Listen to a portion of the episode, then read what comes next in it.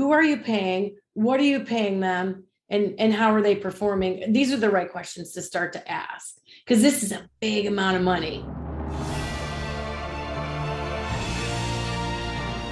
Captain Integrity Production and the law firm of Nelson Mullins presents Stark Integrity, the Stark Law and Compliance podcast.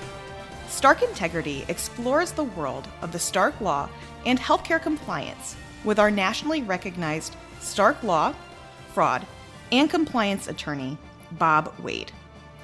Bob has a national healthcare legal and compliance practice that focuses on the minions of the Anti Kickback Statute, False Claims Act, and the Stark Law, including fair market value and commercial reasonableness. Although Bob is a law partner in the national law firm of Nelson Mullins, the views expressed in Stark Integrity are Bob's personal views and not the views of the firm, and they are not intended to be legal advice.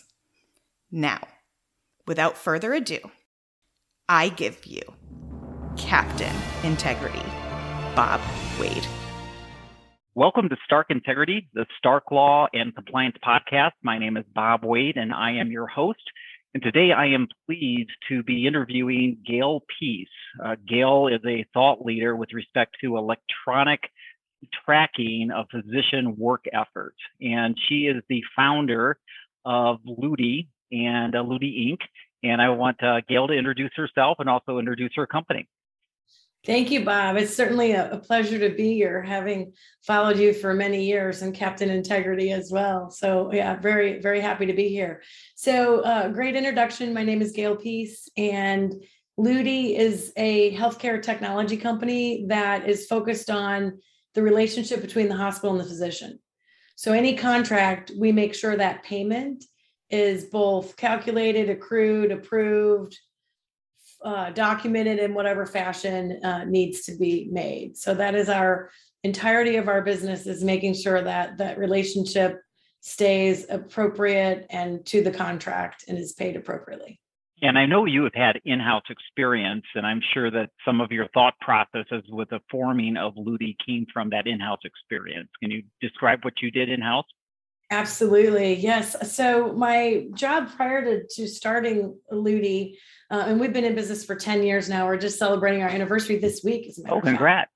Thank you. Yeah. So prior, I was the chief development officer for Vanguard Health Systems, and I covered the Chicago market.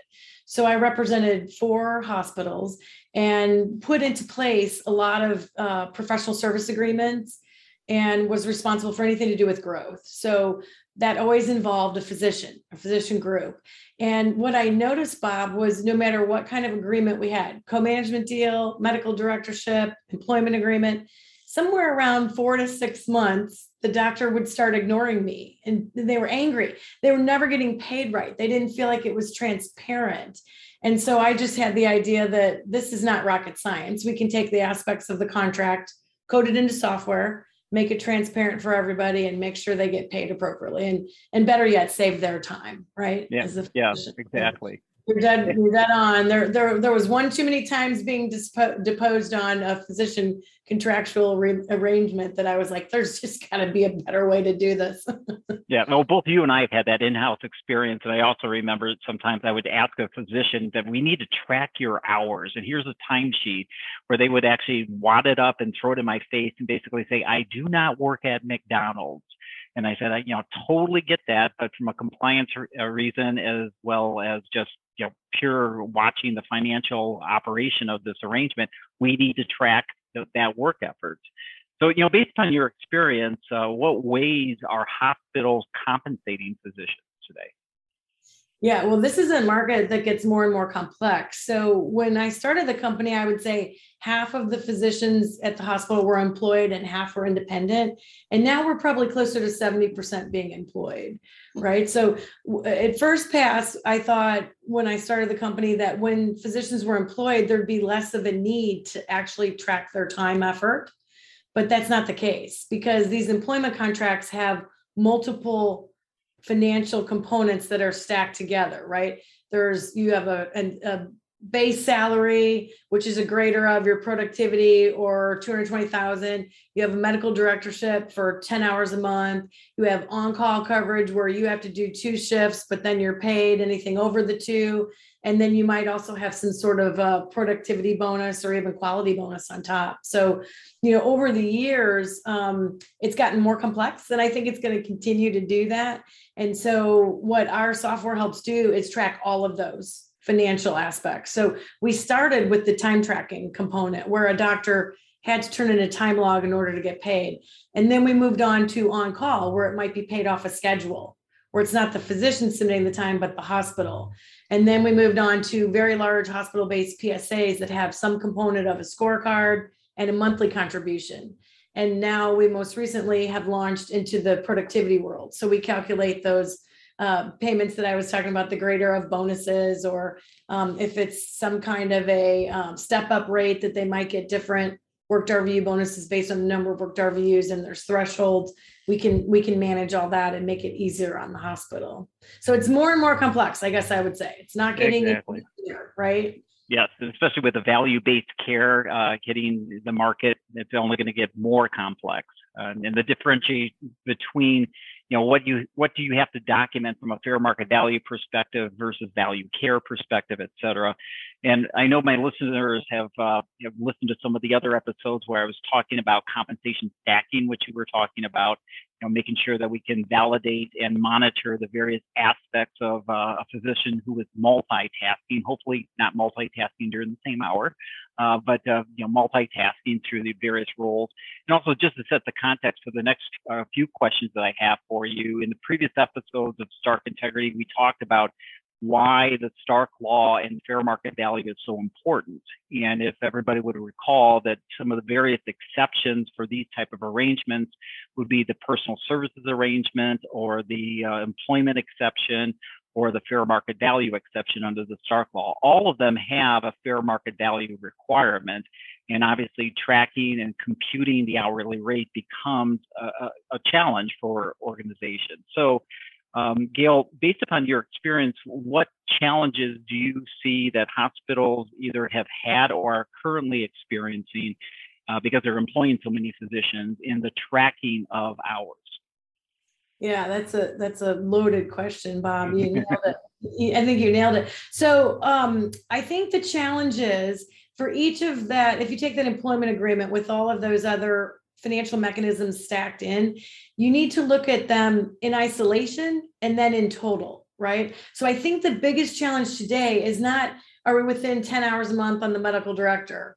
are we within the right um, amount on the on call but when i add it all together am i still south of that compensation cap so i, I really see that being, being the challenge because so many of these things are tracked manually unfortunately today and they're in silos of the organization so the medical director hours might sit in the service line and the people that do the physician comp on the physician employed side they have no idea what's going on with that right that's submitted through the service line, through the CFO, and it's on its way. So making sure all of those dollars expended go toward that cap that you're looking again, checking your fair market value, not only on each individual line item, but on the total.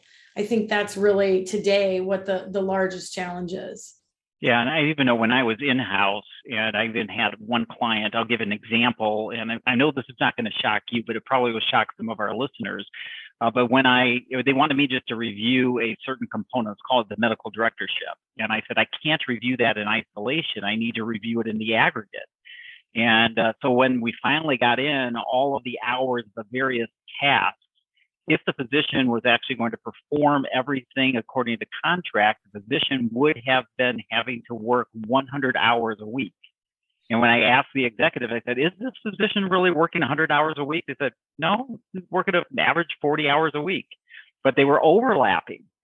So yeah. to your stacking point, so that if somebody was uh, was uh, providing you know, call coverage services and they were within the belly of the hospital and they were sitting around waiting. They were for one hour, they, they were uh, accounting for the on call service as well as the medical director services. They were doing medical director services at the same time. So sometimes you, you, you can't catch that, you know, but for having a a, a, repository of all of the hours connected with that physician.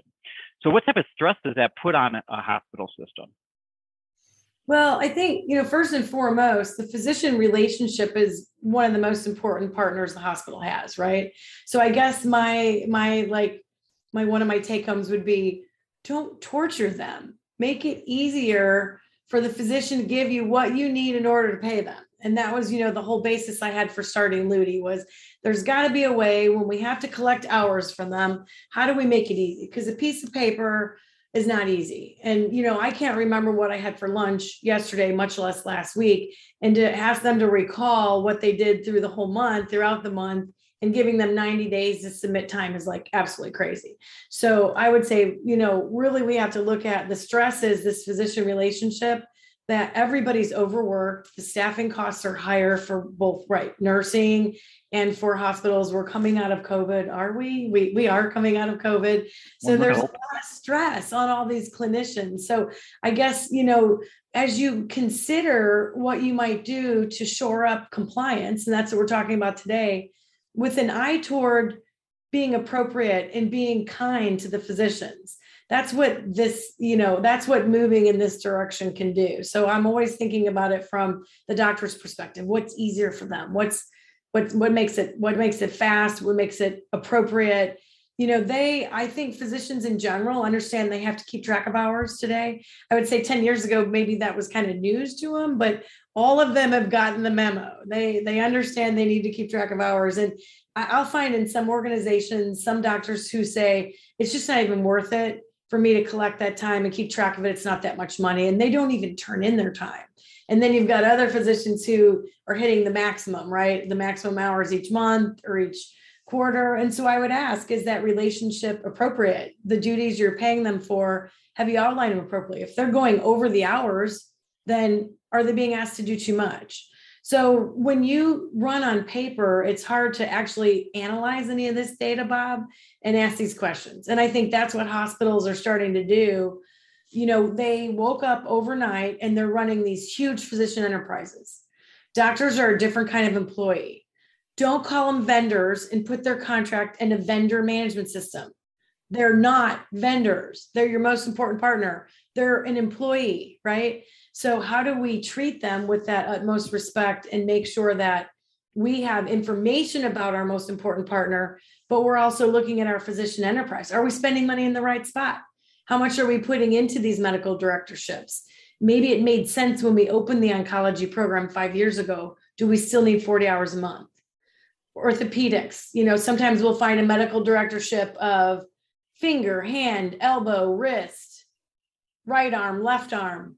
I don't know, I'm not judging, but you know, at some point in time, are all of those needed? And and if they are, if there's a legitimate clinical reason, it's hard to ask those questions when things are on paper and hiding in all these silos. So I feel like for the physician enterprise, getting your arms around who are you paying, what are you paying them, and and how are they performing? These are the right questions to start to ask because this is a big amount of money yeah, a big amount of money and a large amount of risk. I know, you know, way back when, if we're going to turn the uh, the clock, as Cher would say, turn back time, um, back to the Kansas City case uh, with the LaHue brothers. Uh, so that was back in the late 90s, early 2000s.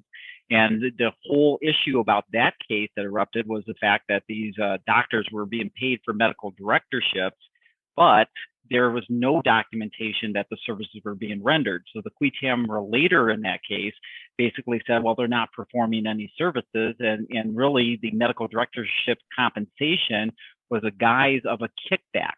And so that's what I think your product, as well as just tracking of hours, is to try to prevent somebody from believing that there's inappropriate financial arrangements going on and to prohibit or to lessen the probability of having a qui tam uh, person uh, that would uh, bring a case against the system.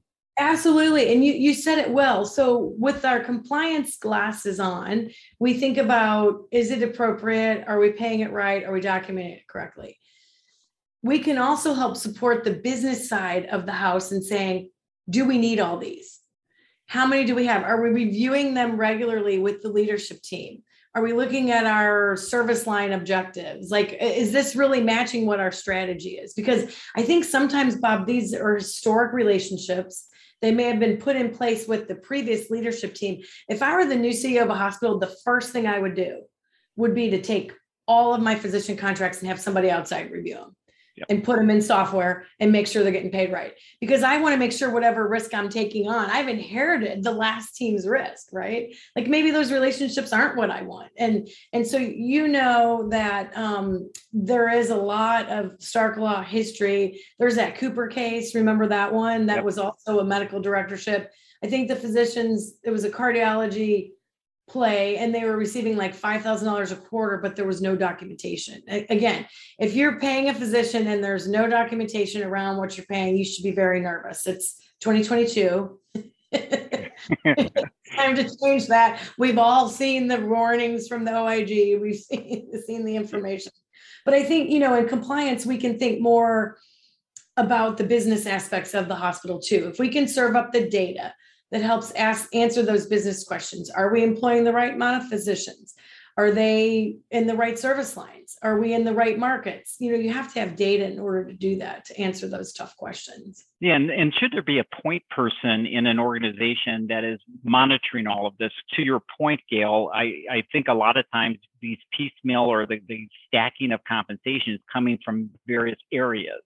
And every time uh, when I was in house, I would ask one executive, I said, Well, why do you think in the aggregate this compensation is justifiable? And that person would say, Well, I'm not responsible for the call arrangement. I'm only responsible for the medical directorship. But somebody has to be looking at this. Uh, what do you think is the best practice uh, with respect to the, just the overseeing of the, the global uh, compensation arrangements? That is the million dollar question. That was so nicely worded. So I think this is a challenge. You've hit on a challenge, which I would say is a structural problem in hospitals today. So when we sell our software, for example, we don't know who to call on. Is it the CFO? Is it the CFO of the physician group? Is it the chief compliance officer? Is it the chief legal officer? Is it the chief medical officer? All five of those people have some skin in the game. And so, what I've found the best place for it to probably sit is finance. Because at the end of the day, the payments are going through the finance department and they kind of get stuck when something's wrong, right? So, when there's a manual time log and something is wrong, you might look at your rework. We find it's like 60 to 70% rework on those manual mm-hmm. processes. So, finance deals with that. So I feel like that can be the place. It can be the physician enterprise, Bob. If there's a, you know, we we found the chief financial officer of the physician enterprise and some of the larger national systems are concerned about this because there's a lot of employed physicians and it's usually embedded in there. And then we work with them to say, where are the independent doctors now? Who's watching those? And that it gets a little tricky. So I feel like the physician enterprise again overnight is turned into a big amount of money. And the hospital needs to appoint at a senior level somebody responsible. And that means the employed and the independent. And all of these arrangements checking in on do we need them is it part of our strategy? Is it paying off for us? And we call this the physician spend. I think it's a largely untapped area. And hospitals have cut costs cut costs cut costs right so now they're spending on average 300,000 on being generous, employing each physician. Then you add on your benefits and your bonus and just keep adding those dollars up. You, you need someone to be over that enterprise and thinking about are we spending our dollars the right way? Who are we employing? And so all of those aspects of you, you described that that are siloed have to be rolled up somewhere invisible visible. So there, you know, luckily there's software that does that. You know, we can help you with the data parts of that, but you have to have the structure and the process at the hospital level. And I think the big ones are doing it. So what some of the large organizations we work with nationals, they might call it physician spend optimization. And typically, this will sit either inside the employed physician group or with the CFO of the system. They'll have a little branch that's looking at the hospital side and the employed physician side, like all of those arrangements. And I think those are the ones that are starting to do it well. They're recognizing we need some software. You know, we need our clinical databases. You know, people are using things like Inflow, they're using other software to help make sure they're managing the worked RVUs correctly now you need to make sure you're managing your staff right, right? Yep. and when, when I was in house, actually, my administrative assistant was responsible for receiving all the timesheets and going. And you know, here we're talking the early 2000s, but going through all those timesheets, validating the timesheets and such. And so, yeah, paper system is uh, it, it's workable, but it's not optimal. Uh, yeah. So, so, you know, you were asking me when we were preparing about horror stories. So I want to yeah. talk about paper time logs for one second. Please. You give me for five physicians, pick five physicians and give me five to 10 time logs each and give me your contracts. I will find a Stark law violation or three or 10 because the people that are approving the time logs are not pulling the contract up. Let me give you an example. So large health systems put a little key on their time logs if you're doing, you know, community outreach, if you're doing um, pathology work, you know, they have all kinds of different little keys. Well, maybe your contract doesn't include community outreach. Does it specify the doctor can submit their time of driving to the community outreach? If they're not even doing community outreach, I think that's a bit of a stretch. So the point is, the OIG will find, they will dig through your paper. When they show up at a hospital, what do they ask for? Bring me all the paper. So I think there's so many risks like hidden in there. Even when you think you're doing them well, you're fooling yourself because unless you're pulling the contract out and grading it side by side, then this was a position I was in at Vanguard. I had to go back to the doctors and say, these six time logs I can't pay. You've worded this in a way that's not appropriate. So make it easy. Let them choose their duty and make a note don't make them remember what 10 things they may not have even have ever seen that contract so a good discussion is here are the things we're paying you to do. The duties attached in the back. So yeah there's a lot of horror stories around this that have you know sort of evolved over the years. Yeah and actually i had one client who called me up and they said that a medical director one of their responsibilities was quote education. Well when they started monitoring the physician, the physician was actually billing them for time when he was working out on a treadmill reading medical journals. And so the physician thought, well, that's medical education. But, the hospital's perspective, no, you're providing education to our employees in the community. So yeah, just right sizing or making sure that the services being contracted with are actually being performed by the physician. The other thing that you raised here, which is very interesting, so in-house counsel attorneys or compliance officers it's really important for you to understand the internal operations of the finance department because gail pointed out the difference between w2 and 1099 physicians and sometimes the physicians if you're w2 employees are paid through the payroll a portion of, of, finance. And if they're a 1099 independent contractor, it's accounts payable. So it's a two separate processes within the finance department. And you need that kind of a key risk person in order to pull that together. That's right. That's right. And yeah. make sure it goes the right place and they all get paid, right? exactly. Exactly. Gail, we've come to the point in this episode to talk about the the three captain integrity punch points. And typically in our episodes, we want to leave our listeners with the kind of the three takeaways from the episode today. So I'd like to, Gail, for you to tell us your three captain integrity punch points. Okay, I've got them. The first one is these agreements are getting only more and more complex. Consider automation to help you support that process. The second one is that physicians are your most important partner. Please don't torture them.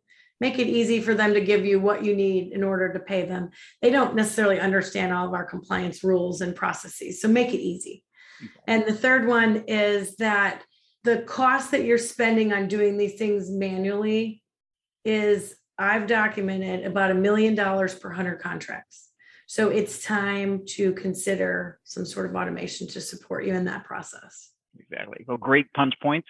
Gail, can you provide the listeners with your contact information? Absolutely. I am at gail at Ludi, L U D I I N C dot com. Email me, want to talk to you, or LinkedIn, Gail Peace. Sounds great. Well, Gail, thanks a lot for the conversation today. Thank you, Bob. I hope you enjoyed this episode of Stark Integrity, the Stark Law and Compliance podcast. If you have any questions regarding this episode, the Stark Law, or healthcare compliance, you can contact me at bobwadecaptainintegrity Wade Captain Integrity at gmail.com or my law firm email address at bob.wade at nelsonmullins.com. You can review this and any other episode of Stark Integrity at the Captain Integrity website at captainintegrity.com. You can also follow me on LinkedIn under Bob Wade. I hope the three Captain Integrity punch points will help you with the Stark Law and compliance. In closing, remember that integrity depends on you and me.